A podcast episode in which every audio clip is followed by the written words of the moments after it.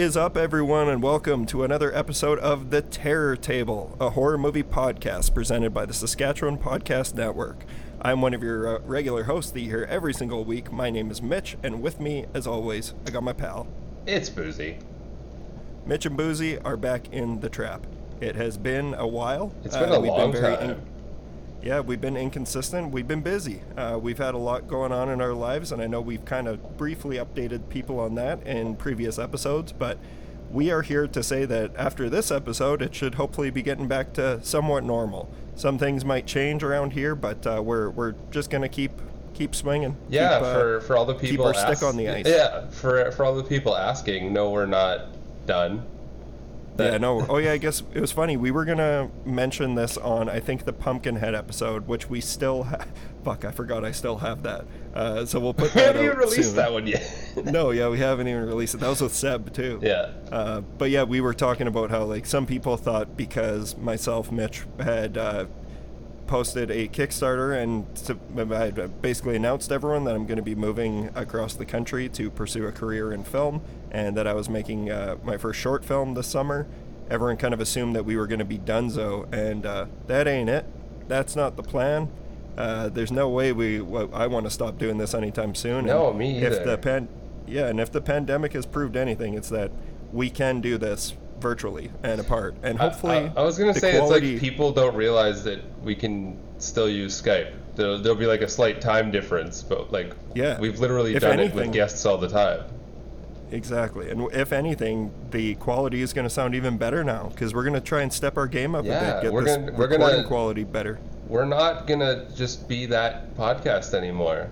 We're going to be that no. podcast that sounds good as well. Exactly. Also, um, um, Mitch, I would just like to say uh, on air for the first time, uh, let me be the first one to say congratulations. We're Druid's Hand finished. We wrapped up filming. And now it's on to the next yeah. step. It's that's a huge it's huge for you. And congratulations. I, everyone listening to this should be excited for you. And if they somehow Thanks, didn't know, now you know. Yeah, I uh, I appreciate that, and it was awesome having you involved in the the whole production and everything, and having you there by my side, and I uh, got to see some pretty crazy things that we have in store, like all the stuff that Jesse and I have been working on yes. for a very long time. We put a lot of work into this thing, and uh it ain't no joke. Uh, this thing's going to be pretty cool. I'm I'm very, very excited to show people. And I hope even you coming out to set and like being a part of it saw that it's like, it's a little bit even different than how we're we're making it sound. Uh, like it's, we, we put a lot of work into this thing. Oh, and it, so it'll I'm, show. It'll show in the final product. And I'm, I'm excited for everybody to see it. Yeah, man, I can't wait. I cannot wait. So, yeah, we wrapped filming on August fifteenth, twenty twenty-one, and uh, now it's in the hands of Jason Hamill, which is where most things go to die, is the hands of Jason Hamill. Um, but he's going to be bringing this thing to life. He's going to be doing the the final the final cut, the final edit. He's editing the thing up together for us, and uh, we got some... It's, this is actually kind of cool that we haven't mentioned on here yet either. Speaking of Pumpkinhead episode... Um, we recorded that episode on Pumpkinhead before we had found out that we were going to be hiring uh, Kevin Barron for post-production sound. Kevin Barron was, he worked on Pumpkinhead, Freddy's Dead. He did all of Malcolm in the Middle, uh, Supernatural, Smallville, just the list goes on. It's, it's crazy. So that was very special for me because it was about a week after we had recorded the episode that no one has heard yet. Uh, on Pumpkinhead, which, you know, spoiler alert, that's a that's a one of my faves. I, lo- I love that movie. Uh, so that's just really cool that we were able to get that going. But yes, long-winded answer for thank you. Of course, and it turned into Pumpkinhead, which is the greatest way to accept compliments, is to turn it into Pumpkinhead references. Yeah, absolutely. And yeah, before we get going and start talking about what we've been seeing and what we've been up to, Uh, I guess we should say that we have a special guest this week. We had spoken with Clayton Clayton Whitmer, who is the co-writer and director of The Arbors, a twenty twenty sci-fi thriller horror film. And uh, it's very, very cool. It's a very moody, tense, atmospheric little meditation. Little, yeah, on, it's a creature uh, feature, which is something it, we love here. Everybody knows. Yeah, and that's the thing, though, is I want to play the just for, it's not the type of creature feature that some people might think. This isn't like Itsy Bitsy, which I haven't seen Itsy Bitsy, and I, you know how much I love creature features, like, uh, but the it was different than As I someone was who has seen Itsy Bitsy, no, it is not Itsy Bitsy. Yeah, it's uh, but it's yeah, it's a very very cool, tense little moody film that is on Tubi right now, so you can watch the all two hours of it on Tubi. And uh, we definitely recommend it, but it was it was really fun talking to Clayton, really nice guy, and uh, we hope nice you guys guy. enjoy that conversation. But before that, let's uh, talk about what we've been up to. Jesus, before that even, I just want to say, uh, part of our Kickstarter for The Druid's Hand, we had we had raised one hundred eighty-eight percent of our funding goal, which was insane. Don't need to go through it all again, uh, but I just hope people aren't sick of me thanking them, but thank you. Like, that's absolutely amazing. I don't There's think no anybody's that... gonna be like, "Oh, shut the fuck up, Mitch! Quit being appreciative." You I dick. don't know, man. If you if you saw like uh, the last day on set, like I'm pretty sure I was probably getting annoying for being like, "I fucking love you" to everybody, because man, we had the you you saw it. We had the absolute best crew, like just the most amazing people, and uh, it was just the whole thing was just made with so much heart and love, and uh, it was the best experience of my life, best four days of my life, hands down. Uh, but what I was getting at is one of the perks on our Kickstarter campaign was to get a guest spot on a Terror Table episode with yours truly. Uh, Boozy, you're of course welcome to join whenever you want for these, but I'm not going to expect you to, because these are things that I'm going to have to... But we got eight people that we got to get to here, right. so... Um, eight generous backers. Yeah, exactly. Well, there might be some that'll have me and Boozy on there, might be some with Kyle, uh, might just be me and the guest, but I just wanted to... let everyone know that uh, we're going to have eight bonus episodes. So all of these months that we've been quiet, we're going to make up for it. There's going to be a couple times where we're going to have two episodes a week.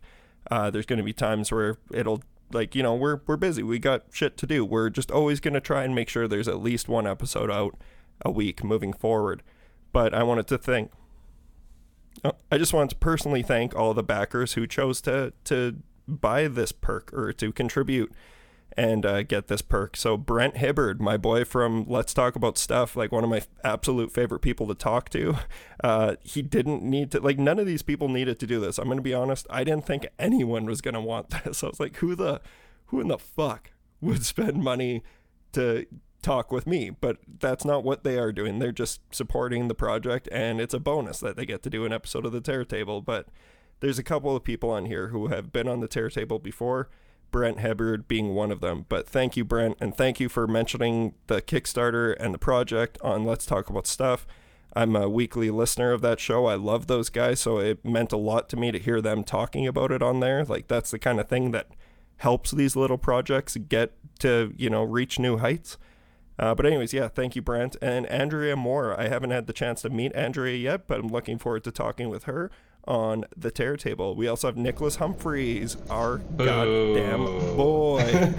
He is. Uh, I'm going to see, did I tell you I'm going to Vancouver on Sunday yes, for a couple yeah. days? Because we were gonna yeah, go I'm see going Candyman, to... and now we're not. Oh, right. Yeah, I know. That was, oh, that was a short-lived conversation. It was like, can you go this day? No. Can you go this day? No. Okay. Yeah. I know. What what world are we living in where I'm not going to see Candyman on opening night? Like, right? That's crazy. But it's a busy time. Uh, but yeah, Nick, I'm going to be couch surfing at Nick's house. He's going to help me try and find a place, so I can't wait for that. But he's also going to be on The Terror Table again. Uh, also, Sean Talley, who is a producer, uh, and he's the one of the podcast co-hosts of the Paper Street Podcast, Shout out which Paper is Street the production, podcast. yeah, production company for Aaron B. Koontz's production company. And that one was really, really exciting for me because uh, I'm a fan of Sean, and he's an example of a guy who I would have been nervous to reach out to to try and see if he would want to come on here. So it's really, really exciting that he's choosing to come on the show himself. So I'm really, really looking forward to talking with Sean. We also have Derek Yakimchuk, who not only donated to the Kickstarter, but he also worked his ass off on this film. So, he sure did. That, yeah, that boy's scared was... of heights, and he was up and down ladders all day. Yeah, that, that boy's scared of a lot of things, and he just fucking killed it every second on that well, set, so I'm really looking forward to that. He's not afraid to show love to his homies, and that's really all that matters. That is all that matters. And uh, but the thing I'm going to say here is the whole perk was, like, you get to choose a movie of your choice. I guess I didn't specify horror, So some of these episodes aren't going to be horror, but I figure our, our listeners are going to be down for it. But Derek is actually going to be the first episode. I'm recording that with him on Sunday before I head out to Vancouver, and he chose Ace Ventura. So, uh... a classic Terror Table feature. Sorry, I was just drinking water. It wasn't... Yeah, I, I'm actually... I'm a fan of Ace Ventura, so I'm I'm really looking forward I, to that. You know what? I feel like all of us, we all grew up in that time period of, like, talking butts. It was great. Yeah. Yeah, for my, a lot of people. I know there's some people out there who definitely... It's not their jam, and I understand why, but... I was like six years old when I saw yeah. Jim Carrey talking do, do with his ass. Do you remember when he punched the Monopoly man, like knocked him out, and then like uh, pretended to talk like that? Like, that was funny. Oh, yeah. Yeah, it's always funny. It's always funny. And then, yeah, we got Jay Luke, a uh, friend of the show. He He's also coming on. And Craig Siliphant, who's been on the show before. Craig the Movie Geek, our pal here. Very looking. I'm looking forward to seeing what Jay and Craig, like what they choose for a movie. Um, and then Elio, our boy Elio, Big L from the Big Apple. That's what New York is, right? The Big Apple. What what do, what kind of apple do you think the lar- the Big Apple would be? Like, would it be like a Granny Smith? It's got to be a Gala. Ooh, red Am delicious. Right? Yeah. Ooh, a red, red delicious. delicious. That's the go. one. That's the one. All right. Speaking of red delicious, thank you all for it. Yeah, that's eight people who are going to be coming on. Speaking coming of red delicious, thank you all, beautiful people. Yeah, but with all that out of the way, um, I guess we can just get right into talking about what we've been up oh, to. Hold but on, I got one more. That, I got one more thing. Oh, I was trying okay. to, I was trying to cram it in before, but we didn't get to it. Um, aside from all these bonus episodes coming out, um, you're probably going to be hearing this episode in September. Our anniversary is coming in October, and we're going to have some big, exciting uh, stuff going on for that as well. So you know. Uh, Give us presents. No. yeah, no. The present, the present is still listening to us, especially when I'm. Man, it's been a while since I've been on the mic. I'm rusty today. Dude, we're celebrating. We've been around for so long now. I know. Yeah, five years. Five, that's crazy. Five. We've been around half a decade. Like that's wild. I didn't think. I didn't think I would make it to five years old. You didn't think you'd make it to As five years old. No, I don't know what I'm. This getting real at. Tiny, depressed little baby Mitch. Yeah, I hate Mitch myself. Been, yeah, and just like that, you find out that I've been depressed since even before the divorce, folks. All right, um, yeah, let's. Uh, so yeah, there's gonna be cool things coming in October, regardless. Be look, stay tuned for more Terror Table. Uh, but before we get talking about the stuff, do you want to hear a quick word from our sponsors, Boozy? I always want to hear a word from our sponsors. The Saskatchewan Podcast Network is supported by Connexus. Wellness, however you define it, is achievable. You don't even need to figure it all out yourself. Talk to Connexus. They'll give you guidance, motivation, and the push you need to reach your goals. They've got you. They're your financial partner, and they know you can achieve your very best, your financial best. Prove them right. Start right at Connexus Credit Union. All right. Well, do you want to talk about what we've been up to, Boozy? I'm, I'm curious. Like, what have what have you watched lately? Let's talk about horror movies. It's Let's been a while. About, I've been waiting. I I have. I've seen my favorite movie this year so far. And okay, we, you've said that before. It's true. Just you wait. Okay. Well, there's still th- Halloween Kills isn't out yet. Speaking of that, super exciting. Also, th- okay, this isn't directly like movie related, but like let's talk about Aliens Fireteam for a second. Oh right, yeah. I I, I didn't know if you were gonna throw that in there, but like you've been on it, and I'm I'm I think I'm gonna get on it. I think I'm gonna get on it. I think you should. I think okay. So Aliens Fireteam Elite. This is the new game for it's in the Aliens universe, and uh, you know this is a game franchise. Like the Alien films have never made for great games. We've seen a lot of really really bad video games over the years. Uh, I wouldn't say that this is like an amazing game by any means, but I really like it. Like I'm having fun. I'm a huge Aliens fan, so I'm kind of getting my fix here. Uh, I didn't even play much of Colonial Marines, so I don't know uh, how bad that game was because I didn't really get oh, into dude. it. Day one, it was bad. yeah, well, I don't know. Like I, I guess I'm just. I don't know. I, I wasn't expecting a lot from this Aliens Fireteam. Like, you know, people had described it as Left four Dead, but instead of zombies, it's aliens. And yeah, bingo, that's exactly what it is. It's just insanity. There's just countless Xenomorph. So it's it's totally model. Like just like that, because it also has classes, right? You have all these different kind of aliens, yeah, and they'll do kind of similar things. Oh man, they have like ex- there's like uh, xenomorphs that have uh, like a lot of this is apparently from like the extended lore of like canon, like where it's uh there's lots of like books and everything for people who are just huge fans of Alien uh, that they make reference to, and like there's some of the xenomorphs where they have like the bulb on their head is like pussing with like toxic waste, and it's like they explode, kind of right, like right. bloaters in uh, Le- Left four Dead. Uh, but yeah, it was it was forty-nine ninety-nine. I bought it on Steam. It was only forty-nine dollars? Yeah. Oh, I thought yeah, this was uh, like a full-priced game. No, and that's why, I don't know, I think, obviously, I've I've only played two missions so far, so I can't speak too much about it, but right. I can say that I had an absolute blast the entire time I was playing it. It's like, this isn't a triple A game, so don't expect, uh, don't expect Doom-style mechanics, you know, like, you're not going to get amazing mechanics from games like this. This was a smaller team of developers, and I think they did a really good job. Like, obviously, Alien Isolation exceeded any expectations that any Alien fan should have had for an Alien game. Like, that was just such a good, tense experience, and it's an actually scary game. This is just, like, more of the Left four Dead, Gears of War, third-person shooter. That you're mowing like, down aliens. Yeah, that, like, they call it mode. Bug hunt. I want a Starship Troopers game like this. That's what I want. I, you know, and I, I like. I think we've mentioned this on, on here before, that there is like a game, a computer game that's like a million years old that was the same idea as like a, a Last Stand. You just shoot uh, oncoming bugs forever. But yeah, I would love a full-on Starship Troopers game. It could just literally follow the, the arc of the movie, and I would be happy with that. I want to go oh, to Clendathu. I would be extra happy if that's what they did with it. But yeah, I don't know. I recommend if you're a diehard Aliens fan, like, and so I don't there's know, some decent fan service in this. Big time. Yeah. yeah, I don't know. There were there were a couple things where they just like even characters had mentioned certain things that you know are from the films, and right. Uh, there's even there's some references to Prometheus and everything as well. Like there's some. That's good. That's I don't cool. want to spoil. Yeah, I don't want to spoil too much. But I'm I'm a fan of it. But keep in mind, I'm not like.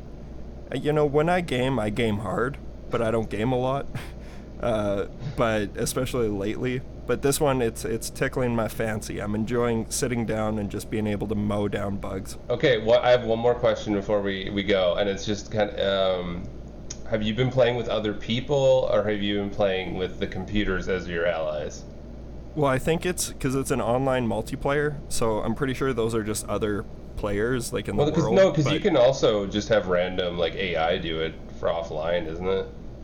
I don't actually know about that. I haven't spent enough time looking oh, into okay. it, but I do know that it's like meant to be an online shooter. So I think that like a, you don't hear them playing like well, I don't have headsets turned on or anything right, like right. that. But um, but yeah, you just kind of go through missions together, and it's always like three people. At least the ones that I've played so far have been three different players, and cool. You just face off against the xenomorphs, and it's a ton of fun.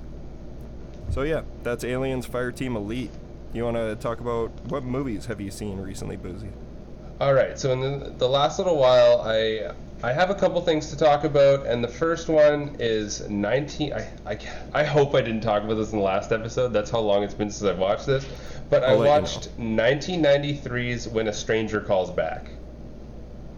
You know, it has been a long time, but let's hear it anyways. Just I, I don't remember you talking about it, but that movie is fucking sick. Yeah, so it's it's a cool little nineties... Um, what would it be like? It, it's basically Slasher-ish. Just an obsession, yeah, like slasher stalking movie, and it's yeah. it, it it's very interesting for its time. I think it's it's aged pretty poorly, honestly. Like I don't. When was the last time you've seen this movie? It's been a while since I've seen it, but I remember it, I remember it being better than the original. Really, because I, I actually like the original, and maybe that like I, I think that's maybe why our opinions differ. Because I was actually. Like hoping this would be more like the original, and I felt like it wasn't, and that's kind of I liked. The I don't original. mind the original. I just don't like the remake. Right, right, right. I like that. One. I like that one too, honestly. I know. I think I'm like the only person in the world who likes that one. There's got to be other idiots like you out there somewhere.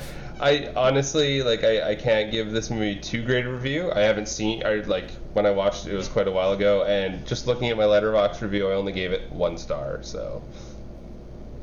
All right, sounds good. Uh, so yeah, the When a Stranger Calls Back. I, I still want to check that one out again. It's on Tubi, isn't it? Yeah. Uh, please, if Tubi you watch episode. it, please tell me like if, oh, if you still like it. Okay, will do. Um, yeah, I'll start off with one that I know you. I'm pretty sure you have talked about this one recently, and it's a second time watch for me. But uh, this was a couple weeks ago. I rewatched Lynn Ramsey's We Need to Talk About Kevin. Uh, so this yeah, is the film. I heard you at the theater Swinton. talking about this. Yes, I did watch this recently as well. But yeah, let's hear it. Yeah, yeah. Tilda Swinton, John C. Reilly, and Ezra Miller being so terrifyingly perfect for this role. Uh, this a is one of those too, things where, like, suspectedly perfect. Yeah, yeah. So it's it's if you know any, like if you're familiar with Lynn Ramsey's work, she's done films like Ratcatcher and uh, We Need to Talk About Kevin. Um, we are what? Oh, what's the what? Ah. I was, you were never really here. Jesus, I always mess it up, and that's right. probably my and favorite I, of all And that movies. movie is really good, too, every yeah, time so, we bring so it good. up. Yeah, it's awesome. But Ezra Miller is just so goddamn good in this movie. It's uh, it jumps back and forth between the the childhood upbringing of Tilda Swinton's son, Kevin, and her relationship with him and the challenges that she faces, and it jumps between those sequences to modern day, which uh, take place after he had committed a horrific act at his school. And it's one of those things that just kind of makes you question parenting, makes you question like insanity and mental illness and where it could come from. And it's just, it's an incredibly heavy film, like most of Lynn Ramsey's stuff. Actually, all of her stuff is pretty heavy. Uh, but this is just masterful filmmaking. Like, I, I loved this thing when it came out. Uh, what, or, sorry, I liked it. I think at that point I was, it was too depressing for me at that time. Like I was going to say, you can't really have a good time watching this. It is, no. it is hard to digest the subject matter. Yeah, it is. But like, I'm, I've made it no, no uh, secret that I'm a fan of like ultra depressing films, mm-hmm. and uh, this is definitely, definitely one of the best of the last twenty years for like that depressing core type film.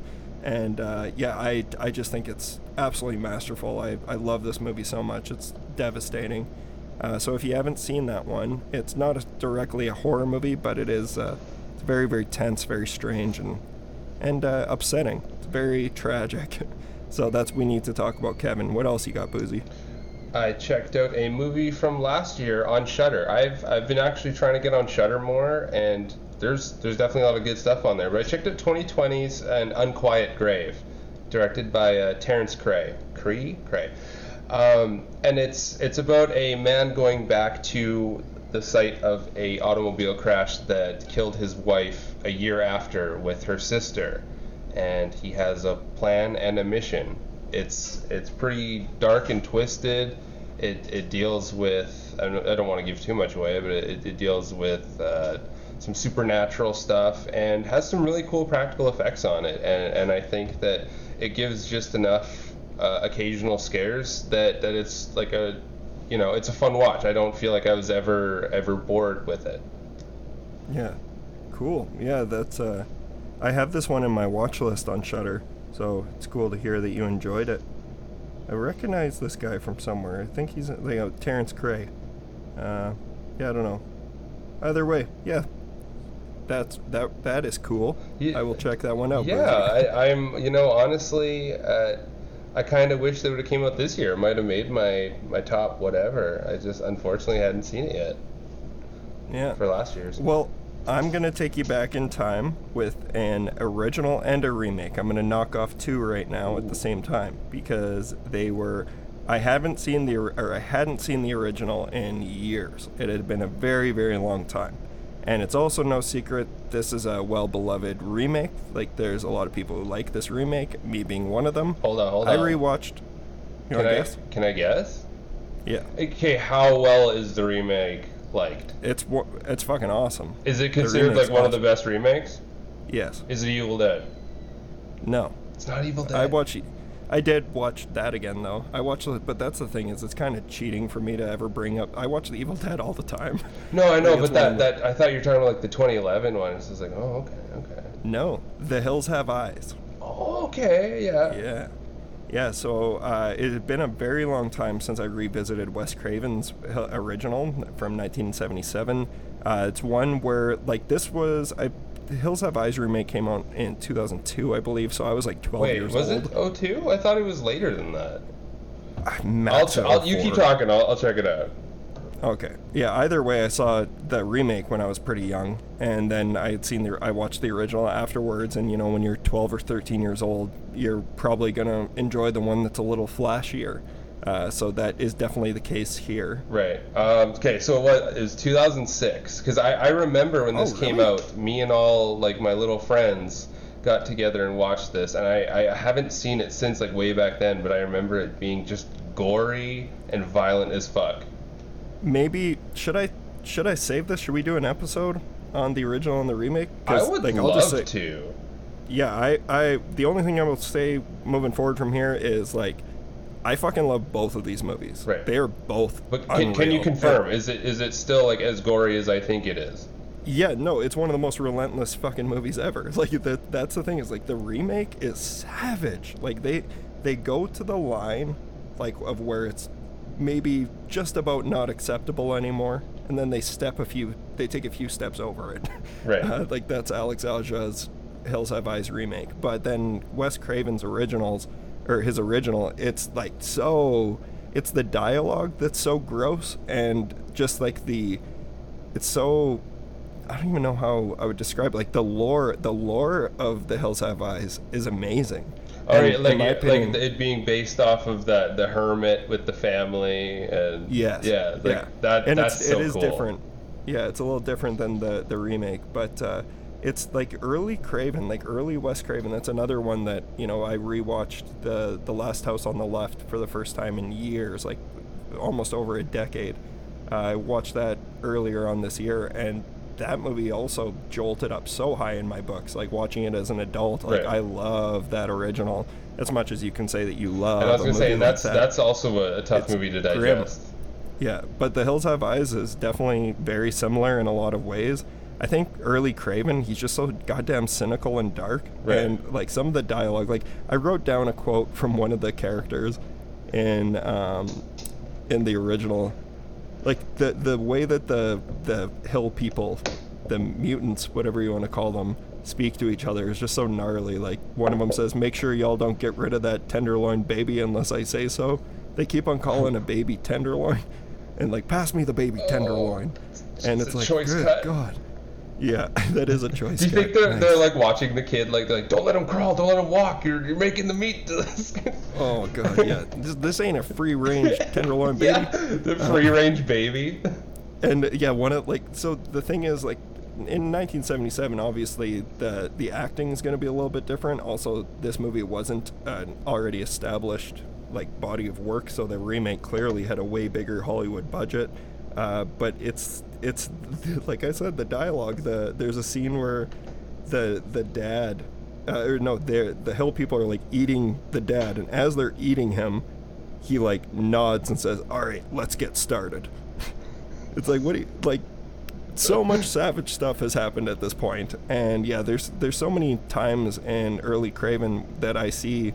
Like a, a side of him that's clearly just scared of religion. Like he mm-hmm. obviously he dissects and uh, pulls from his fear of God and his fear of religion and the religious upbringing that he had, and he, do, he like he does that in a lot of his movies. But The Hills Have Eyes is one of the ones that I feel really really stood out. Like a lot of those moments, like there's the the dad getting a stake through his hand, kind of like Jesus on a cross, and it's just it's brutal. But just uh, little yeah, little the, subtle nods to your buddy Jesus. Exactly, yeah. But, uh, yeah, I just... Both movies are great. I think that the remake, while there are... Like, I, I will say now as an adult, I prefer the original. I, okay. I just... I really, really like the original now. Uh, but the remake is great. Like, it's it's what a remake should be. And it is incredibly savage. It's so much more brutal than it than you could expect. Like, I don't understand how people could shit on... Like, th- this is definitely not one of the remakes where they could say that it was diluted down to, to Hollywood nonsense, you know, like this, it's still an insanely brutal movie. Uh, but yeah, and it's genuinely scary and genuinely upsetting. There's one scene in both of them, specifically the remake, that I think could be taken out because it's so L- little too much. Just, it's very, it's a lot, but the thing is, it's also kind of a, key point to what Craven was mm-hmm. going for in terms of intrusion and all that kind of stuff, but it's a very, very rough scene to watch. But so what you're yeah. saying is we should posthumously cancel Wes Craven? No, that will never happen. It could never be canceled. Love that man. Uh, but yeah, that's those are The Hills Have Eyes. Uh, so what else do you got, Boozy? I, I can't wait to, to do a, a full episode. If that's the plan, I can't wait to do a full episode on that. Um, I'm yeah, gonna kind of I'm gonna talk about this one pretty quick, and I'm gonna get the other one. I want to talk about another way, and then that's all I got. So just bear with me. Uh, okay. This is another Tubi or not Tubi. Uh, this is another Shutter movie. I def, like I've said, I've been going through. So this is twenty twenty's The Call. Uh, it's Tobin Bell, Lin Shaye. Oh yeah. Um, do you obviously you remember Truth or Dare, right? Yeah. It feels like it's the same kind of thing. Um, I no. I honestly I, I, th- this shouldn't have been my kind of movie. Uh, just with like I shouldn't have started this movie. Like like I feel like you would be the one who got the Lin Shaye, like, oh, I'm gonna watch this Lin Shaye movie, right? Because you love well, Lin Shaye. Just because I like, well, I like her in the Insidious movies. That doesn't mean every movie. Okay, she's so you, you wouldn't go great. out and check out The Call because she's in it. Well, I didn't. I didn't go out and check The Call. Right. So that should answer your question. I, and I think that's exactly what it's. It's just there's nothing really here. It's it's about a bunch of kids who torment this old lady, and then like something happens to her and they have to answer a phone in her house. I'm not even joking. It is it is weird. Uh, Tobin Bell's character, ha, I, maybe it's all his roles, but in this movie he literally has to explain all these rules to people, which just makes me feel like it's like what he's good at doing. He's good at telling yeah, people. Jig, jigsaw again. Exactly. It's it's the same basic idea. He's like, I got some rules and here they are. It, it's not good. I, it's supposed to be kind of a spooky ghost movie. I just I couldn't get into it. it it's just, yeah. So there was that. I would I would say probably avoid that one on on uh, Shutter. And then the last one I want to talk about is I have to actually ask, have I talked about it already? Because I know I've talked to you a million times about it. Have Which? I have I talked about Caveat on The Terror no. Table? No, you haven't. And, and I, I feel can, like it's, I guess I can. Yeah. Get, look. Yeah. I, go ahead. Do you want to talk about it? Like, oh yeah, yeah, go go hard. Okay, because we've we've both seen this, and yep. uh, I think I've seen it three, four times now. I'm not even Holy joking. Shit. I've I've seen. So this is a Shutter movie as well, um, and it is directed by uh, Damien McCarthy. Yeah, and written by him as well. Yeah, written and directed by Damien McCarthy, and it is a. It is fantastic. I do not know how to describe this movie entirely. I, I like I, me and Mitch have actually talked about it quite a bit. Unfortunately, not on air, but I, I remember mentioning it to him that like I've I haven't seen anything quite like this. It it's yeah. it's a very cool concept, and I there's genuinely some very scary stuff in this movie. How would how would you describe the story for this? Like I. Well, it, it's been a couple of weeks since I've watched it, so I'm just going to read the IMDb synopsis here. I have it pulled up because, sure. yeah, this is one that I also, I really enjoyed, and it came highly recommended from you. And, uh, yeah, it's just, it, the synopsis is, a lone drifter suffering from partial memory loss accepts a job to look after a psychologically troubled woman in an abandoned house on an isolated island. Uh, so it is just like a very secluded, dreary, psychological yeah, moody, horror movie. very, yeah. yeah. It's... And very good acting. Like, I like the acting across the board. Uh, it's an Irish horror film. And, yeah, I, I thought the it was just very inventive. And you didn't really know where it was going. It's just a really tight hour and a half movie. And that's the thing uh, I, I think I liked the most about it is you really did not know where it was going. And not in a bad way. You were, you were intrigued the whole way through. Yeah. No, definitely in a good way, and it's just a, it's a very strange, strange experience, but I think if you're someone out there who enjoys those types of cerebral, psychological horror movies, this is definitely one worth checking out. Um, you know, obviously every time I say psychological horror, I always think of Jacob's Ladder, and while it's nothing, like it's not a lot like that, there are similarities in it, and uh, it's just a really good, interesting It's a really interesting idea, yes. and one that I'm not going to lie, in the first, like, fifteen minutes, I was like, I don't know about this, because the plot device that they... I was like, I just don't know if I buy into how right. this guy is going to end up here. Right. But then the as you let the story unfold and you, you learn more about it, and maybe um, nothing is as it seems. And so that's that's a high praise for me. I don't know. I think it's a really solid psychological horror movie, and uh, I love the, the set. The yes. set and like the, the plot devices that they use. They use a lot of really inventive, cool things to keep their characters in certain places or to push them out or out of their comfort zone and out of their like in into the horror. Yeah, and, and I, I'm uh, yeah, sure I've mentioned it before, but the, one of the scariest scenes, I, I think it's probably the scariest scene I've seen all year for sure, and just just genuinely, because we've mentioned this before, is we've seen so many horror movies, it's not, you know, it's not always easy to, to get that genuine actual fear. There is some genuinely scary shit in this movie. Like, personally, I, I would say. There are a couple yeah. of scenes where I was genuinely like, oh my god. Yeah, it's it's a creepy movie, and uh, they did a lot with a lot with uh, not a lot, if that makes any sense. Like, they with their resources, it, it was very impressive. Mm-hmm. Um, so yeah, that's Caveat. It came out in Canada. Like we, I believe it's a twenty twenty movie, but we got it on June fifth, twenty twenty-one, and on Shutter. So yeah, and I've been singing about is, it ever since. Yeah, yeah, this has definitely been the one that has seemed like, even off air, it seems like it's the one that excited you the most this year. So yes. if you're a Terror Table listener and you tend to agree with Boozy or are at least intrigued by his opinion, this is one that you should definitely be well, putting at the top of your list. Or if you don't like my opinion at all, watch it and tell yeah. me meticulously why I'm wrong. Yeah, exactly. I Dare just appreciate you. the conversation, honestly. Yeah. All right, well, yeah, I only have one more, and I think yeah, it's one that you've seen as well. Uh, do you, how, do you, how many more do you have, Boozy? I just have one more. Is it Honeydew? Oh, okay, never mind. I have two more. Okay, uh, let's talk about Honeydew then really quick. So this is one that we had shown at the Broadway Theater, uh, Saskatoon Fantastic Film Festival, and the Broadway Theater teamed up to play uh, Honeydew, which is a horror movie that I know that we were trying to get for the festival last year. Uh, but things just didn't work out. But when we had watched it in the screening process, I know that the three programmers, the Saskatoon-based programmers here, all kind of lost their minds over it, me included. Uh, I think it's just a it's a really strange, strange horror movie.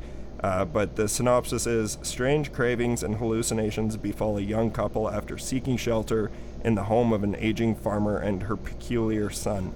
The movie is written and directed by Devarell Milburn, and it stars Sawyer Spielberg, which is Steven Spielberg's son, and Malin Barr, who plays Riley. And then I also want to just mention Barbara so, Barbara Kingsley, the old lady in this film, is just tremendous. Uh, but yeah, so this was... She does the the interesting old lady better than... Yeah. Yeah. Anyone.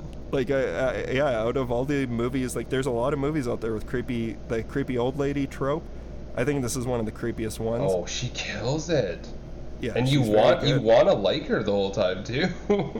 yeah, yeah, it's strange, but like this is an example of one that like so John, Jeff, and I watched it, and we all like loved it and wanted to play it, and it just didn't work out. So it was cool that we got to show it in the theater, anyways. But it's currently holding a four point four out of ten on on IMDb with a forty percent Metascore, which at first I was kind of like. All three of us were very surprised because we're like, what? Like, how how is this movie? Like, we thought it was so good. So how is it possibly getting all these, like, really low scores? Then I watched it again. I'm like, oh, yeah, this is not a movie for mainstream audiences in any capacity. This all. is a challenging movie. It's very, very strange, very cerebral. I compare it to I'm Thinking of Ending Things meets the Texas Chainsaw Massacre. So if you're into those kinds of just really moody, weird, strange stories that go into some pretty extreme horror, it's one that I still highly recommend. Um, I know this time around I found the score a little distracting. Like, I love the score, but I think it was kind of overboard. Mm-hmm. Um, but that's not even... It's just, it's a really, really good score, and it's very loud. Very, very, very loud. Unsettling. Uh, but yeah, so I've already talked about Honeydew. I didn't even get to hear what you thought of it. Well, let's hear what you thought, Boozy. Yeah. Okay, so let's talk about Honeydew here. Uh, this was a really cool movie. I loved so much of the idea of this and, and the tension that it builds. And yeah, you're right. It is it is hard to explain, and at times it is hard to follow because you're not given a lot at certain points, you're just kind of forced to watch people do things you might not like, or it's kind yeah. of gross. Um, and and I do appreciate a lot of that stuff. I do feel like it got... I don't want to cut you off here. I don't want to cut you off here, but I do need to. It, like I just thought okay. of the perfect com- comparison. You know when Gabe in The Office makes a horror movie and he shows everyone? And it's like people cutting into a cake and stuff. There's a lot of that in this. Yeah, yeah. It's if you have any sort of weird like food A S M R. I, yeah, A S M R. I don't know if it'd be Sounds. a kink. It, it definitely plays on that. Um, yeah. But I guess I guess the point I wanted to come across is so the story is so all over the place. By the end, I I just kind of felt like a little bit lost. Yeah.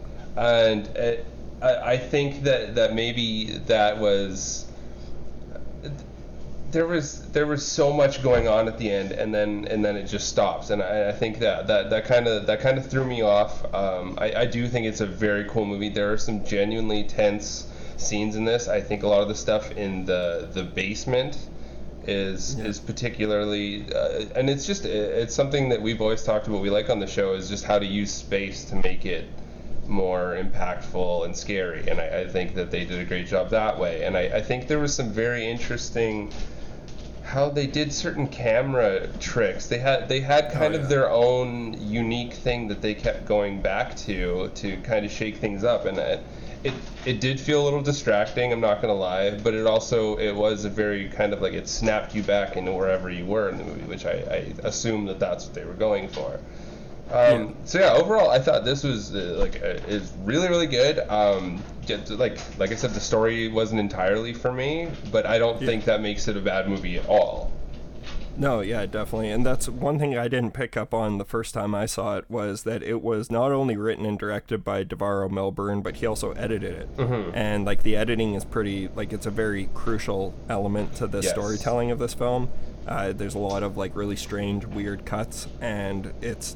It's one of those movies where you're you're meant to be confused. It's like you're meant to be confused. Yeah, it, it wasn't that like you're never not paying attention. It's literally that they don't yeah. give you the answers. Yeah, and then they kind he kind of jolts you into the, the nightmare with the two with the two characters and what they're experiencing, and that's just simply a plot like a certain type of storytelling that a lot of people aren't going to re- it's not going to resonate with them. So I I understand the low scores, but I also I had to slap myself because I'm like, wait a minute, like there, you know, obviously there's so many movies that I love that have really, really low scores that, you know, the and scores it's gonna keep really you up at night. I get it. Well, that it just they really do not matter for movies this challenging. It's a very challenging movie, and it's clearly just one that's gonna work for some people and not work at all for others. Right. And I get I get both sides. I, I'm a fan of it, but. Uh, It is one, I guess I would, I know it was your favorite horror movie of the year last year, but I also see a lot of similarities to something like The Dark and the Wicked, right, in terms right. of just like the setting and like the, the kind of structure. No, I can, I can totally see that too, and it's just kind of how we're, where its story goes that's quite a bit different. But yeah, yeah. I, I get that. Yeah, and I really liked Sawyer Spielberg. That's the last thing I'll say. I think he's good. I think he's really good, and I'd like to see him in more stuff. Yeah, actually, it's it's always nice to see that, that every once in a while there's a.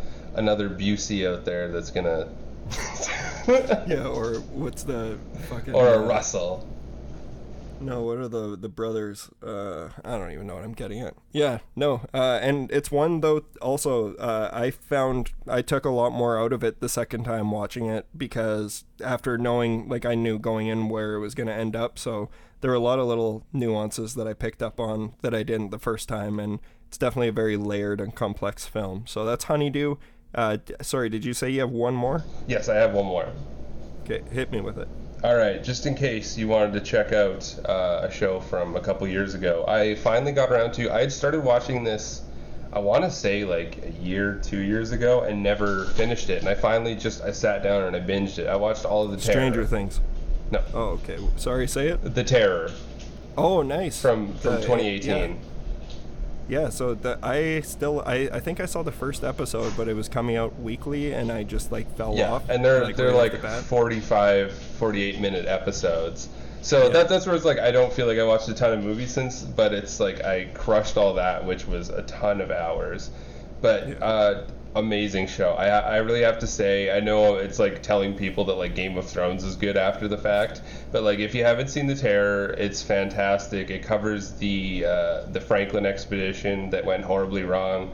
Bunch of uh, tea drinkers came up to try and find the Northwest Passage in, in Canada, and uh, the winter just whooped their fucking ass.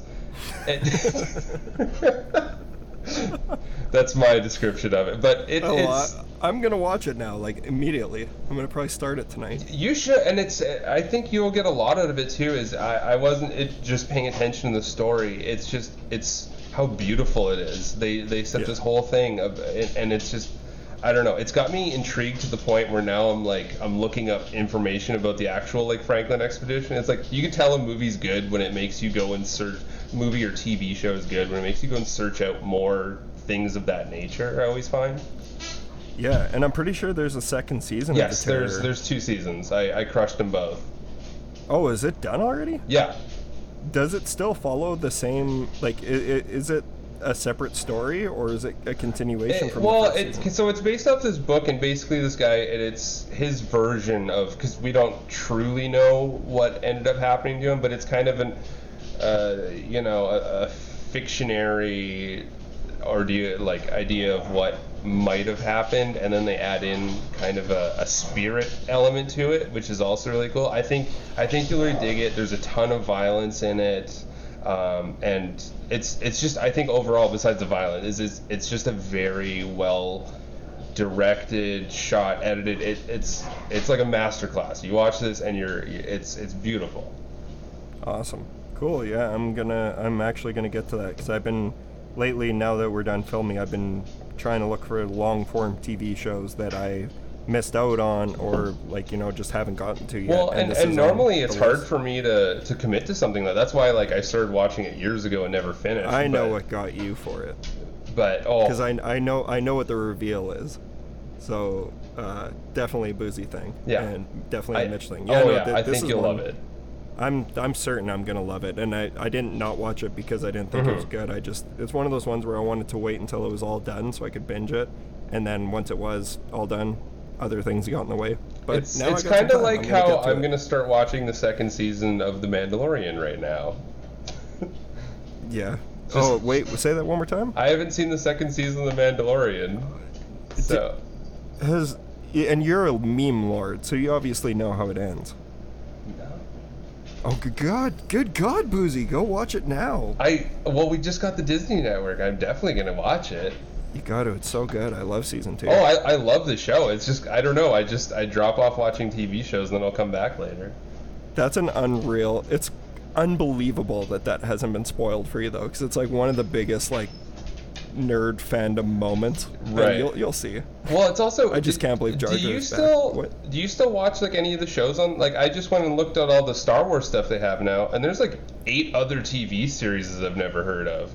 Can't even keep up with it. It's it's ridiculous. And, like I'm a I'm a diehard Star Wars fan. It's the same thing with, I know you're not a Marvel fan, but like I've even fallen off Marvel shows because it's just it's too much. Like there's so much. I was even going to mention there's uh, a Marvel movie either just came out or is about to come out, and it, it's like holy shit. Every like it feels like every month there's another one. It's it's like yeah. Is there not a burnout? No, it's it's the T V shows that are causing burnout for me now, because it's like it's hard to dedicate ten hours to something, you know. Right. I could I could keep up with going to see. At one point there was like a new Marvel movie every month. I'm like, oh yeah, that's and, just one of fifty movies I'm going to see. But this like, month. Really, that's not like a burnout for you? Like, I, I don't know. I, I, I'm slightly getting burnt. I'm slightly getting burned out now, but uh, they weren't burning me out before because like, and I know it's. Just a difference in opinion, but they right. were always good. Like right. I always, they they maintained uh, a level of quality that I was always still entertained, and that's like even the Suicide Squad. Like I, I saw that. I didn't mention that, but that movie. I don't know if you have any intentions of seeing it. Probably not. Boozy, you will fucking love it. Really, it's James Gunn unleashed. Uh, I I thought it was great. Like, but even that. I'm not as high on it as I probably would have been a couple years ago, just because there's so much now. Right. And I don't know. I'm, I think I'm just getting distracted, and I'm sure I'll come back to it. But Suicide Squad is fucking hilarious. Like it's it's really really good. I, I, uh, I've actually heard that it's super funny, like. So I want to check that out. But oh, should like, we... Me, me and Jambi were losing it laughing. I love Jambi. Should we get on to the main feature and let our yeah. listeners hear about Clayton? Absolutely. So, uh, yeah, it was good talking to you again, Boozy, and yeah. it was good talking about horror movies. We'll be back again next week. But for now, uh, enjoy this, this uh, conversation with writer-director Clayton Whitmer of The Arbors.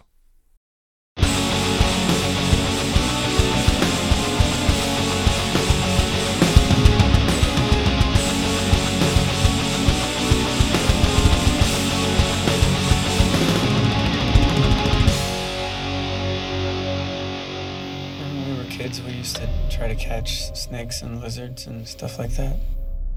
I just found something. I've never seen anything like it.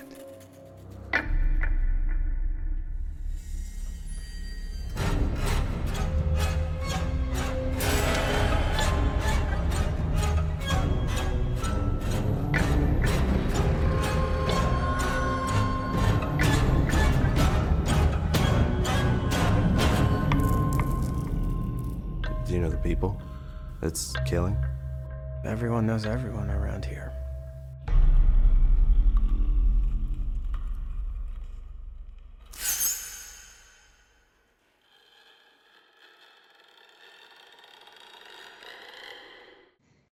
And welcome to our main feature presentation, in which we are talking with writer and director Clayton Whitmer, who uh, previously released his latest film, The Arbors, which is a sci-fi thriller horror film.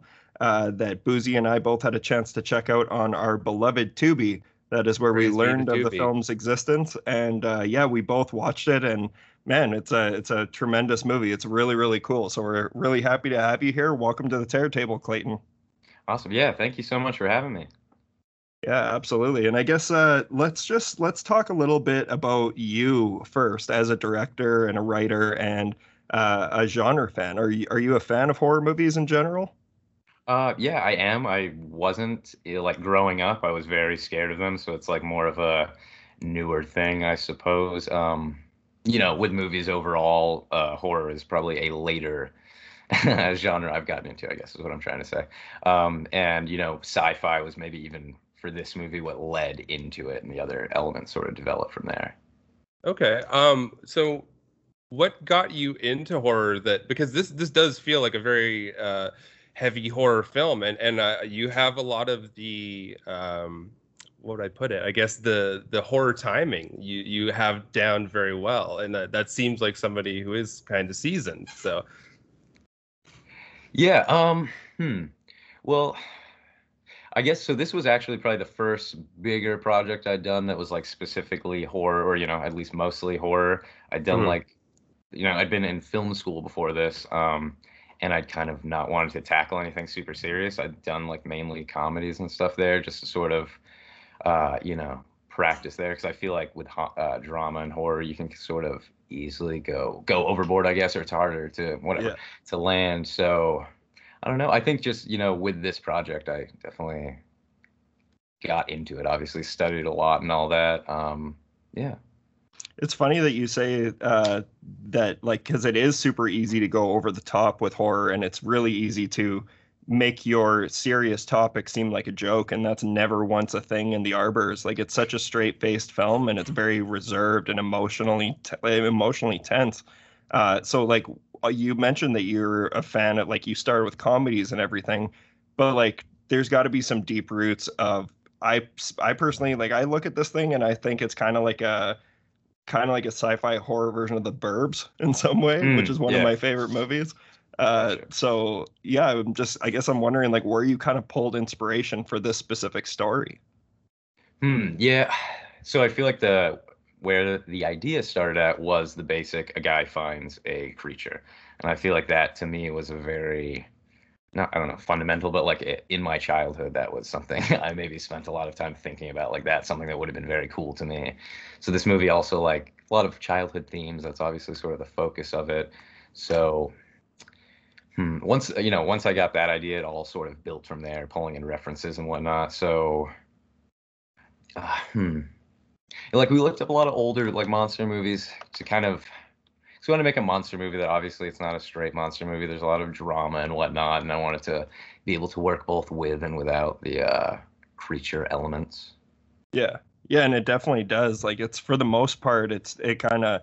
This is one that I could see a lot of like the hardcore cult horror fans. Like, this isn't going to be something they'll be. They might go into this thing thinking it's going to be a wacky creature feature, and it's anything but that. Uh, exactly. But that's what, yeah. That's what's like really, really interesting about it, though, and it's it's got a great cover. Like, that's Boozy is our uh, he's the we call him the raccoon of Tubi, so he's always digging through, finding all the little gems, and he immediately hit me up after he watched this one, and uh, he was right. I I did really, really like it, but that's uh, awesome. this this was like a first feature for you, hey?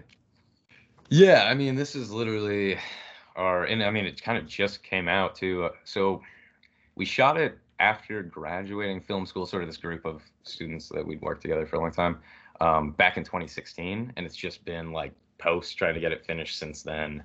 And then, you know, finally, I guess like we were supposed to come out March of last year. And then, you know, obviously that didn't happen. So it kind of, it's been a weird like rollout kind of for the first feature experience where it's sort of this, uh, yeah, I don't know, just people finding it and like, you know, reaching out to me on the internet and whatnot. Yeah. Really? That's yeah, that's cool. Probably been a, a huge change for you. Yeah, it's been, yeah, I don't know. It's been unique. Like, it's my first feature, so I don't know what a right. normal experience would be. But yeah, you know, doing like the virtual festivals and all that kind of stuff has definitely been interesting. Um, I have to ask, just because I was kind of looking, um, Chelsea Cummings, who you wrote this with, you've actually worked with her, I believe, on all of your short films. Is that somebody you graduated with? Yeah, we are engaged now, so sort of. Oh, okay. We just work Congra- together I wasn't on everything. Sure how that yeah. worked, but congratulations. Yeah, thanks so much. Yeah. Um. So we're you know working on stuff now together, and yeah, we sort of with this feature, I'd worked on it myself for a couple drafts, and then it actually changed a lot over whatever the process. So she came in on some of the later drafts and helped uh, shape it up a bit. Yeah. Where where do you did you see that she helped a lot in terms of your script? Like, do you do you feel like I guess uh, I guess the first question would be, do you feel like you put a lot of yourself into your characters in this? And and kind of yeah, what did what did Chelsea help add for that? Yeah, um, hmm. you know, I mean, I know the characters are like a little weird and offbeat, so I don't know if I so much like with the character. I, the overall tone was kind of where I started with it. Like that was. The tone that the finished movie is was kind of like the very first feelings of it. So honestly, Chelsea came in and probably mainly helped with like structure and like character stuff towards the end. Um, some stuff like really got shifted up in the last draft um, with like the Brody character and stuff like that. Like he didn't actually, I think, exist before the last draft. It was sort of a different direction. Um, and it's it's hard now because, you know, there's so many different layers or not layers, but so many different times you're rewriting through the editing and all that. And Chelsea's also been there through that process. So it's all just kind of melds together. It's hard to, there's definitely not a definitive line. It's a, it's a ballsy move for you guys on your first, your first feature to have so much, such a big cast. Like there's a lot of characters in this thing. And uh, that's something that really stood out to me as someone who like, I'm just jumping into my first foray into filmmaking and everything. Just finished my first short and it's okay, two people. Awesome. Gotcha, yeah, yeah. Just two, two people. So it's just like, Uh, I commend you for thinking like I'm like I don't uh, like for a first feature and everything having that many characters and to not have it feel overstuffed or anything like it's just it's it's the way that you guys let the film breathe that I think really makes it work and that's th- those quiet moments are uh, what this film's really all about. It's not even really the creature story. It's just the quiet moments between right. all these tense characters. I'm glad I'm glad that worked for you. That's awesome. Yeah. Yeah. So um, like. Yeah, Boozy, you go. I was going to say, what was kind of the inspiration for the creature itself? Because that that's one big thing with a creature feature is you have to have something that's maybe not entirely, well, I don't know how to do this. Because there are some where it's like, it's not entirely believable. I'm not saying yours specifically, but like to make something that, that does like feel really believable and anatomically somewhat, you know, like how did you go about creating that creature? Was it inspired by a specific thing? You kind of mentioned you guys had done your homework on that. Yeah. Um, so, I mean, it's an interesting thing because it kind of stretched through the entire production post and everything. Because I would say the final design of the creature wasn't nailed down till, you know, very late in the process. But just the idea that it was this big, uh, spindly sort of creeping, like long tendril legs and whatnot. sort of, to me, like, always fit with the tone of it, just like this, like, creeping dread the whole time the things are, like, closing in. So, and also early on we had the idea that we were going to do the creature, like, practically, just with legs coming on screen and whatnot. So a lot of it was sort of storyboarded out in that way to just be sort of coming into the space and whatnot, never fully seen. So that was, like, one part of it. And then just really working with um, the... Uh, what would be the computer modeler, like just back yeah. and forth with him, like nailing down the specific design and just kind of uh sent, so it was always going to be like a giant spider sort of thing, but uh just finding references along the way. There's like some uh you know microscopic picture of some like flea or something under a microscope that was like kind of what we used for like the head. So yeah, that's a very important element of creature, fe- even though, like, I know this isn't, you wouldn't necessarily call this a standard creature feature, but Boozy and I are, we built a relationship off of fans of monster movies and creature movies. So uh, it obviously, I saw the poster for, I was like, oh, I get why Boozy loved this and what, why he wanted to check it out. Um, but yeah, that's the the design of this thing is really cool. If I if I had to like com- like explain it to someone listening who hasn't seen it, it kind of almost feels Guillermo del Toro-esque inspired. Uh, like the, the types of things that you'd find in his creepy house that he roams around in. Right. So which uh which high school or film school did you graduate from, and kind of like what what who what filmmakers did you you know get inspired from growing up? What made you want to go into film? Like, let's talk a little bit about you know that your choice of career and how that went. Take us back yeah. to the beginning, Clayton. For yeah, sure, take us way sure. back. um, so I actually grew up in Canada, in B C. Um, so I, yeah. Oh, you're Canadian, Canadian boy. I am. Yeah, yeah. So, yeah uh, sure. Sorry, that's not really something to celebrate anymore. But yeah, we're oh, yeah. we're Canadian as well. Right. right. No, yeah. Um, so I, what was my point with that? I grew up there. Um, so I had some opportunities to go to like, uh, I had some film classes in middle, or uh, you know, middle school and whatnot. Um. Growing up, like the movies I liked the most were just like Jurassic Park, Star Wars, those kind of things, which I think, you know, some of that kind of comes through to this kind of movie, you know, the creature or whatever um, right. element. Um, so, yeah, kind of those bigger movies. I don't know. It's kind of the only thing I've ever wanted to do. So it's sort of, I've always been interested in it. Um, and then, yeah, kind of the middle school class was when I sort of thought like it could be a career. So that was like a cool thing. Um, I moved down here to North Carolina. Um And when uh, applied to the School of the Arts, U N C S A, North Carolina School of the Arts, a film school. Um, and sorry, let me regroup this train of thought. Oh, it's all good. Yeah, no problem. It's it's a it's a big question. Yeah, my whole uh, yeah. Whole Tell us about your whole life. yeah, really um, fast. So, yeah, so it wasn't. I didn't really move to this area for the school or anything, but sort of just. Um, good opportunity that was sort of already around it. So I applied to the school, got in there, and uh, just over the years there just sort of grew a group of filmmakers there, you know, cinematographer and producer and whatnot. And uh, so we made, I think, like three or four short films throughout school together, and it was always a great experience. And uh, so almost the idea of making a feature together uh, kind of predated the idea of The Arbors. We knew, like, when we graduated, we all wanted to make something right away before we all kind of dispersed. Um, so I'd actually kind of spent the summer before our last year of school, like racking my brain, trying to come up with an idea, um, and landed on this idea, obviously, and then spent that last year of school developing it. And we actually had some classes, um, that were like similar to first feature classes. So I was able to, uh, you know, kind of use those classes to my benefit and like workshop the story with, uh, different classmates.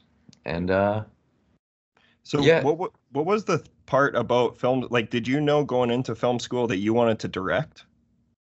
Yeah, um, well, you know, I love, like, the filmmaking part of everything more than directing. I, like, even figuring everything out, like, building little, like, I did a lot of the special, or, you know, the practical effects on this movie and all that. I've always been interested in that kind of stuff. Um, but, yes, directing has always been, I guess, the end goal, for sure. Nice.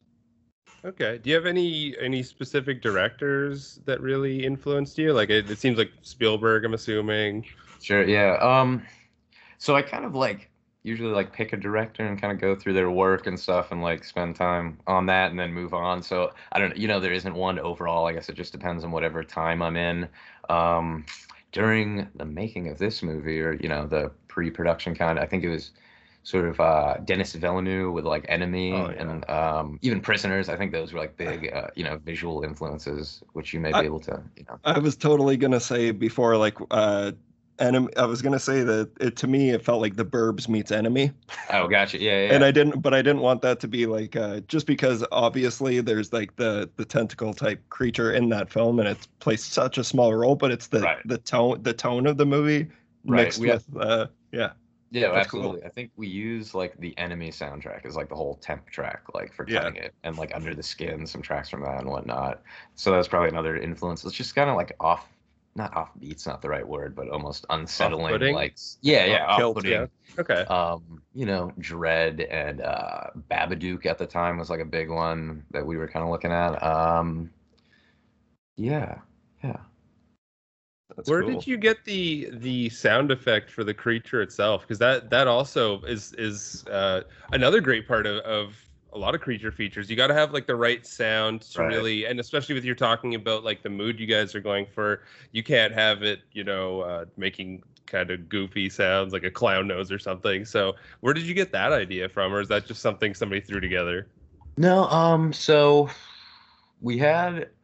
Probably the earliest thing was on the actual set. We had like uh, our producer Clay was just doing some uh, in the scene where like the guys in the white suits are kind of being attacked and the main character's hiding. Uh, Clay was just doing like these real horrifying screeching noises and whatnot just to get a react, you know, something for the actor to react with. And so that was maybe the earliest thing. But during the editing, I just recorded a bunch of temp noises, I think, of me actually doing it. And then um, the uh, sound designer took it from there, and he actually like just built them, I believe, up from scratch, you know, just using different elements. And then I, it was important. What was it? Yeah. Okay. Sorry. There was an important element that we wanted to focus on, both with the uh, score or the uh, sounds of the creature, but also with the score, because the creature has themes when it appears and whatnot, where it's like higher, higher pitched and smaller in the beginning, obviously. And then it's like growing more mass throughout the film. And uh, yeah, so that was one of the ideas.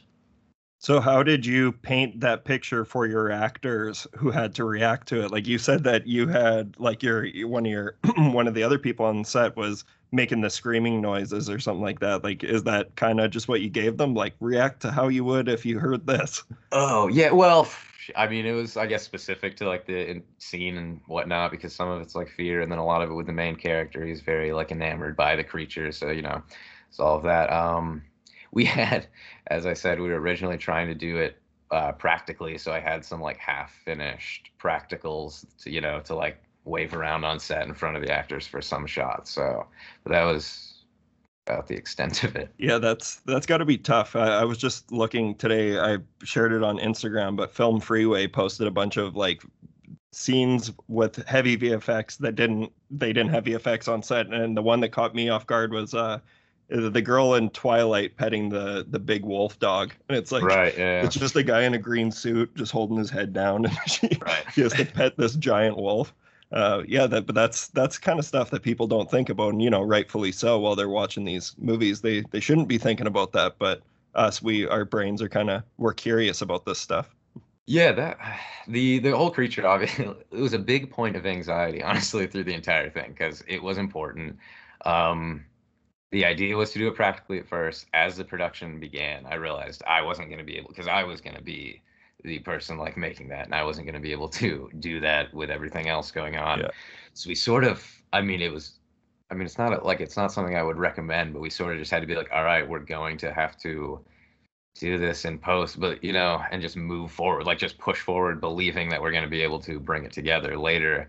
And, you know, there's a lot of elements like that with this because it was a very small, um, you know, but it was like Kickstarter and the budget was like fourteen thousand shooting or whatever. So everything was just like scraping it together as we were going. Like when we started shooting, we still didn't have all the actors cast for like stuff scheduled later down the road, you know, and locations and all that. So that, you know, was kind of the spirit of it. And it definitely factored into the effects the as well. V F X, the V F X look really good in it. Like the, yeah, the creature looks good. And like that's, uh, I totally know how you'd feel in that position, kind of imagining, because that's the one thing that could make everything fall apart. And right. uh, you really don't should, know how it's going to end up. I should say the entire thing was done just by two guys. Um, you know, one guy did all the modeling and rendering and coloring and all that. And then another guy did all of the animation himself. So, I mean, they it was like a year process just for that. Crazy. What are those guys' names? Uh, yeah, so Andrew Dole did all the animation, and he uh, we went to school uh, with him. He was like a year under us. Um, so our producer. So obviously that was something that happened later in pre-production. Um, there was actually someone else we were working with for a long time that ended up kind of screwing us over and like setting us back and stuff. So we found him later. Really came in and sort of saved, uh, not saved the project, but saved that, you know, yeah, part of it for sure. And then. Um, It's uh, Ryan, I believe, uh, Ryan Shapiro did all the uh, modeling and coloring and all of that. That's cool. Yeah, those are the types of uh, types of jobs people don't think about. that, like, no, and you I know, mean, a lot of hours go into that. They're usually probably, I mean, this amount of V F X shots or whatever would probably be done by a lot of people usually. You know, oh, yeah. If we had the resources to do that, but so, yeah. So what do you, are are you going to be continuing to write and direct? Is that something you want to keep doing, is doing your own stuff? Or have you been wanting to move into, I, I guess the dream is to do your own stuff, but to, to pick up other scripts as well? Yeah. Um, I mean, honestly, yeah, I'm mainly just interested in doing my own stuff. I've, I haven't had anything to turn down yet. So I can't say, you know, so I saw something great, I wouldn't want to do it. Um, the uh this movie just kind of coming out now after being worked on so long is kind of giving us some opportunities to hopefully move forward and stuff. So we've had ideas we've been, you know, developing and writing this whole time, so uh, that would be the, you know, optimum opt right. You know, best case scenario for sure. And I guess my other question is, like, are you aware of all the places this movie has is showing now? Like, how is the process of, of getting on Tubi even? Like, yeah, no, well, so it's been weird because, you know, so we made like some deals with, um, we made a deal with Gravitas to do um, North American release, and then uh, another company called TriCoast to do like international, and then they go out and make all sorts of like, you know, deals with different platforms and whatnot. So, uh, no, I don't know, like, it's been cool. Like, some things have been a surprise, like the Tubi thing I was not aware of until people started, like, I, you know, saw it on Twitter or whatever, but that's cool. I mean, I'm just happy people are seeing it in any, yeah. You know, way possible. Oh yeah, and it, sure. it's a it's a place for like a lot of horror fans lurk around there, because that's where right. you find. Yeah, and and the other thing is is right when you log in, uh, that one for, for I probably still is right now. Is it was featured? Oh, that's awesome. Like, it was yeah. one of the first ones on there.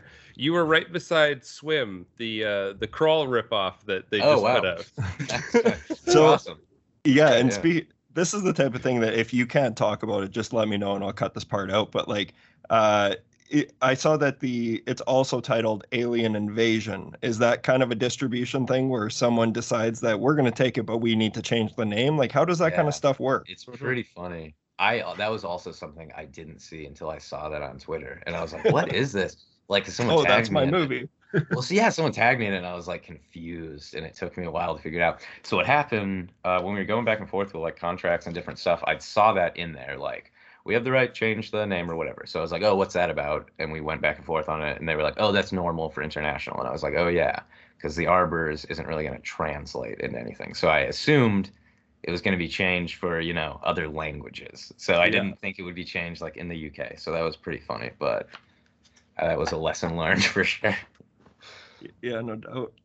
Uh, what's the what's the response like? What it, you know? What's the uh, what's the general response been for for it? Have you had people? It's like a ton. You said uh, you had a ton of people reaching out for you, and you know what kind of? Yeah. Um. I mean, it's been like a wide chasm, I guess. You know, there's the people I think that are enjoy. You know, obviously that enjoy it and get what it is, and then there's people that like, like you said, so just base it off the poster or whatever, and they're like very angry, and that was something I was not expecting at all, and was like. Very interesting in the beginning, because that was a lot of the like or like the first day it was like that was everyone like clicking on it, I suppose, where just people, you know, wanting like a straight monster movie and just being angry about that. So that's weird feedback that it doesn't really do anything, because it's like that's I guess just like a marketing thing or whatever, but yeah, right it's like this was never for for you you were never right. gonna enjoy. Yeah, and it's like unfortunate, I guess you kind of have to sell it like that. I mean, I cut the trailer myself, which is, you know, makes it look more like a monster movie than it is, because it's like that's, you know, I guess what you got to do. But yeah, so but other than that, I mean, there's been a lot of good feedback, and you know, I I don't know, you got like like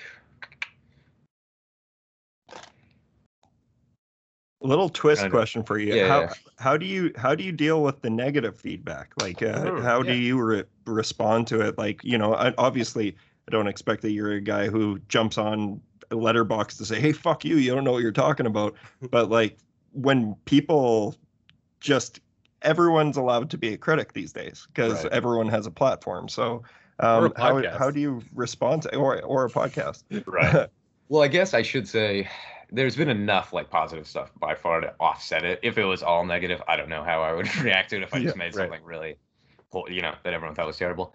But I don't know, you know, no, I've never like I haven't responded to anything because there's like, what's the point? Anything negative, I mean. Um, but I'm definitely like a neurotic person overall. So, I mean, I'm still checking that stuff all the time just to see what people are thinking and stuff. Right. It's obviously like not great. But if someone's like, a, or if someone's so far off on it, it's like there is no point I was going to change this that it was ever going to be they were going to enjoy it. Yeah, I mean, there's some reviews for sure where someone's like, I liked it, but this was probably, and it's like, if you already agreed with that, it's like, oh yeah, they're right. Yeah, you know, about some small stuff. But, you know, I don't know, it's a it's definitely a good it's a weird thing I didn't think I'd have to deal with. It's been almost a good thing to go through, just that slightly yeah. thicker skin, because it's kind of like it doesn't matter, I guess, you know. Yeah, for sure. And the reason I wanted to mention that is because, like, I really hope our listeners go out and check the film out and everything, because uh, if you do actually do any sort of digging, like, we watched the film and everything, but then I went on I M D B, and of course, you know, there's always a, there's an onslaught of idiots who just want to give everything one star or whatever, but then there's also a, mostly people being like, what are these small short ratings for? Like, this is actually pretty... pretty impressive stuff. Mm-hmm. And uh, I know Boozy and I feel that way about the film, so we hope people will go and give it a check it out and maybe rate it on some stuff and uh, get those numbers up. I appreciate it. Yeah, no, and I don't mean to be a downer about it. Like, I'm very happy about, you know, the whole response and everything. No, no, we were we were asking. That's I guess yeah. perfect. Well, I appreciate it for sure. Um, yeah, do you do you feel like? Or sorry, I I had two kind of final questions for you. So I was gonna say, do you have any interesting stories from the whole process of, you know, from Kickstarter to filming? And then I guess the other thing would be, you know, between the reviews, like everything coming out, is, you know, what have you learned that you can take moving forward? Kind mm-hmm. of a loaded couple questions there. Yeah. Um. So uh, just an interest interesting stories from the thing. I don't, There was a lot, so, you know, I don't know. Like, there was no one really, I guess, in charge of us. Was a weird perspective to have, being in film school up until now. And then I'm sure in the future, if we ever get money for anything, there's going to be someone overseeing that. So we kind of knew we were in a weird place where we, you know, it was, like, great in a way because no one was telling us what to do. But also we knew, like, if we don't get the shots or, like, if we don't, we miss, like, the day or whatever, it's just not going to... Like, there's no one there to fix it for us, I guess, if that makes sense. So I think at some point we were, like, halfway through the shoot, and, like, me and the cinematographer and the producer, like, sat down and, like, looked over the whole schedule and stuff, and we realized we'd shot, like, I don't know, like a quarter of it or so. I don't know. It was some – there was just a lot of, uh, you know, um, my son, just the actual – elements were probably more difficult than making the movie, you know, just the physicality of it, everything. Like, myself and the production designer and a few other crew members got, like, real bad poison ivy, like, halfway through from one of from like the abandoned house location, and that, you know. So I mean, it was a pretty miserable shoot. I mean, it was a great time with everyone there, but all of the the circumstances were just, you know, like, bare bones. Well, it's a twenty, like, if I'm correct from what I saw, a twenty-five thousand, tw- or sorry, twenty-five day shoot oh, for a two yeah, hour yeah. for a two hour movie, and yeah, on a on a very very small budget, like uh, yeah. that's a pretty big undertaking. So I imagine that you you guys all learned a lot of things moving forward, and maybe things that you're going to do a little differently next time, because it just, in my experience, the scheduling is uh, the scariest part, because if you yeah. don't shoot right. that scene, it's not going in there. Right, exactly. And I mean, we were, I don't know, I mean. I don't want to make it sound like we weren't prepared. I mean, we were like, the entire thing was whatever, like, story, you know. I would say you're out. Even just like super, like, I admire how ambitious it is. Like, uh, I, why not swing, swing for it? Yeah, I mean, that's kind of been like our perspective with the short films we've made and stuff, for like a little larger scale and some elements or whatever. And just kind of like going, trying to go big. And I, I don't know. I know that could be in a bad way. Like, it's not trying to just be some big, like, overblown thing, but. We also didn't want to make, like, our first, like, movie that was just, like, it's a couple people, like, hanging out and talking or something, because maybe it's not going to stand out or what, you know, so might yeah. as well try for it. Cool. Cool. And then, uh, yeah. Yeah, I think I just, like, my last question for you is, uh, so you're currently still residing in North Carolina, then? Is that where you're making films? Yeah, I mean, that is where I'm living right now. I'm doing, like, mainly, you know, video production work as a job and just trying to get some films going, for sure. Yeah. How's the film scene out in North Carolina? Um, you know, it was, it's been weird. So I think it kind of, like, was a bigger deal, like, right as I was going into college, and then they passed... I don't know how much you guys are aware of, like they passed some, they took away an incentive for film. Like there, yeah. It was like the third biggest spot here, I guess, before that. It's gone away since then, and I guess it's kind of coming back, but I mean, it hasn't, yeah, none of that's really affected me. Yeah. Well, that's good. Well, that just shows, because obviously you go the Kickstarter route. I know, like, Boozy and I, we come from Saskatoon here, and mm-hmm. our tax our tax incentive, our film tax incentive is absolutely gone now. It's been gone for a long time, so gotcha, the yeah. only way things get done is if you go out there and make them yourself, and Uh, it's just, that's why I guess I was curious, because it seemed like you guys had a pretty big and awesome team behind this thing, and you guys should all be really proud. So congratulations on the film, and hopefully more people get to check it out. Is there somewhere where you would guide our listeners to go and check it out rather than Tubi? To watch it? Hmm. Well, you know, it's on like Amazon, Apple T V, I guess Tubi. Um, yeah. No, I don't, you know, wherever you uh, want to watch it, whatever's easiest for sure. Yeah. yeah. Awesome. Okay. We're we're uh, we'll definitely thank you for the interview. This is great.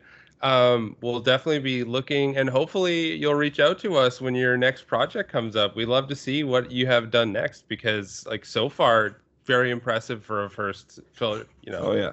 And that's why we reached out. Thank you. Yeah. You think you're gonna stick around in horror?